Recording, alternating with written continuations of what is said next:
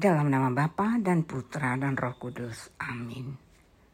Terima kasih Allah Bapa yang baik untuk berkatmu sepanjang malam tadi dan terima kasih untuk hari yang baru ini. Kami percaya kau punya rencana yang begitu indah bagi kami pribadi lepas pribadi untuk melakukan yang terbaik seturut kehendakmu. Inilah kami, pakailah kami seturut kehendakmu. Dan jadilah selalu kehendakmu dalam hidup kami. Rahmat dan cintamu cukuplah bagi kami. Dalam nama Bapa dan Putra dan Roh Kudus. Amin.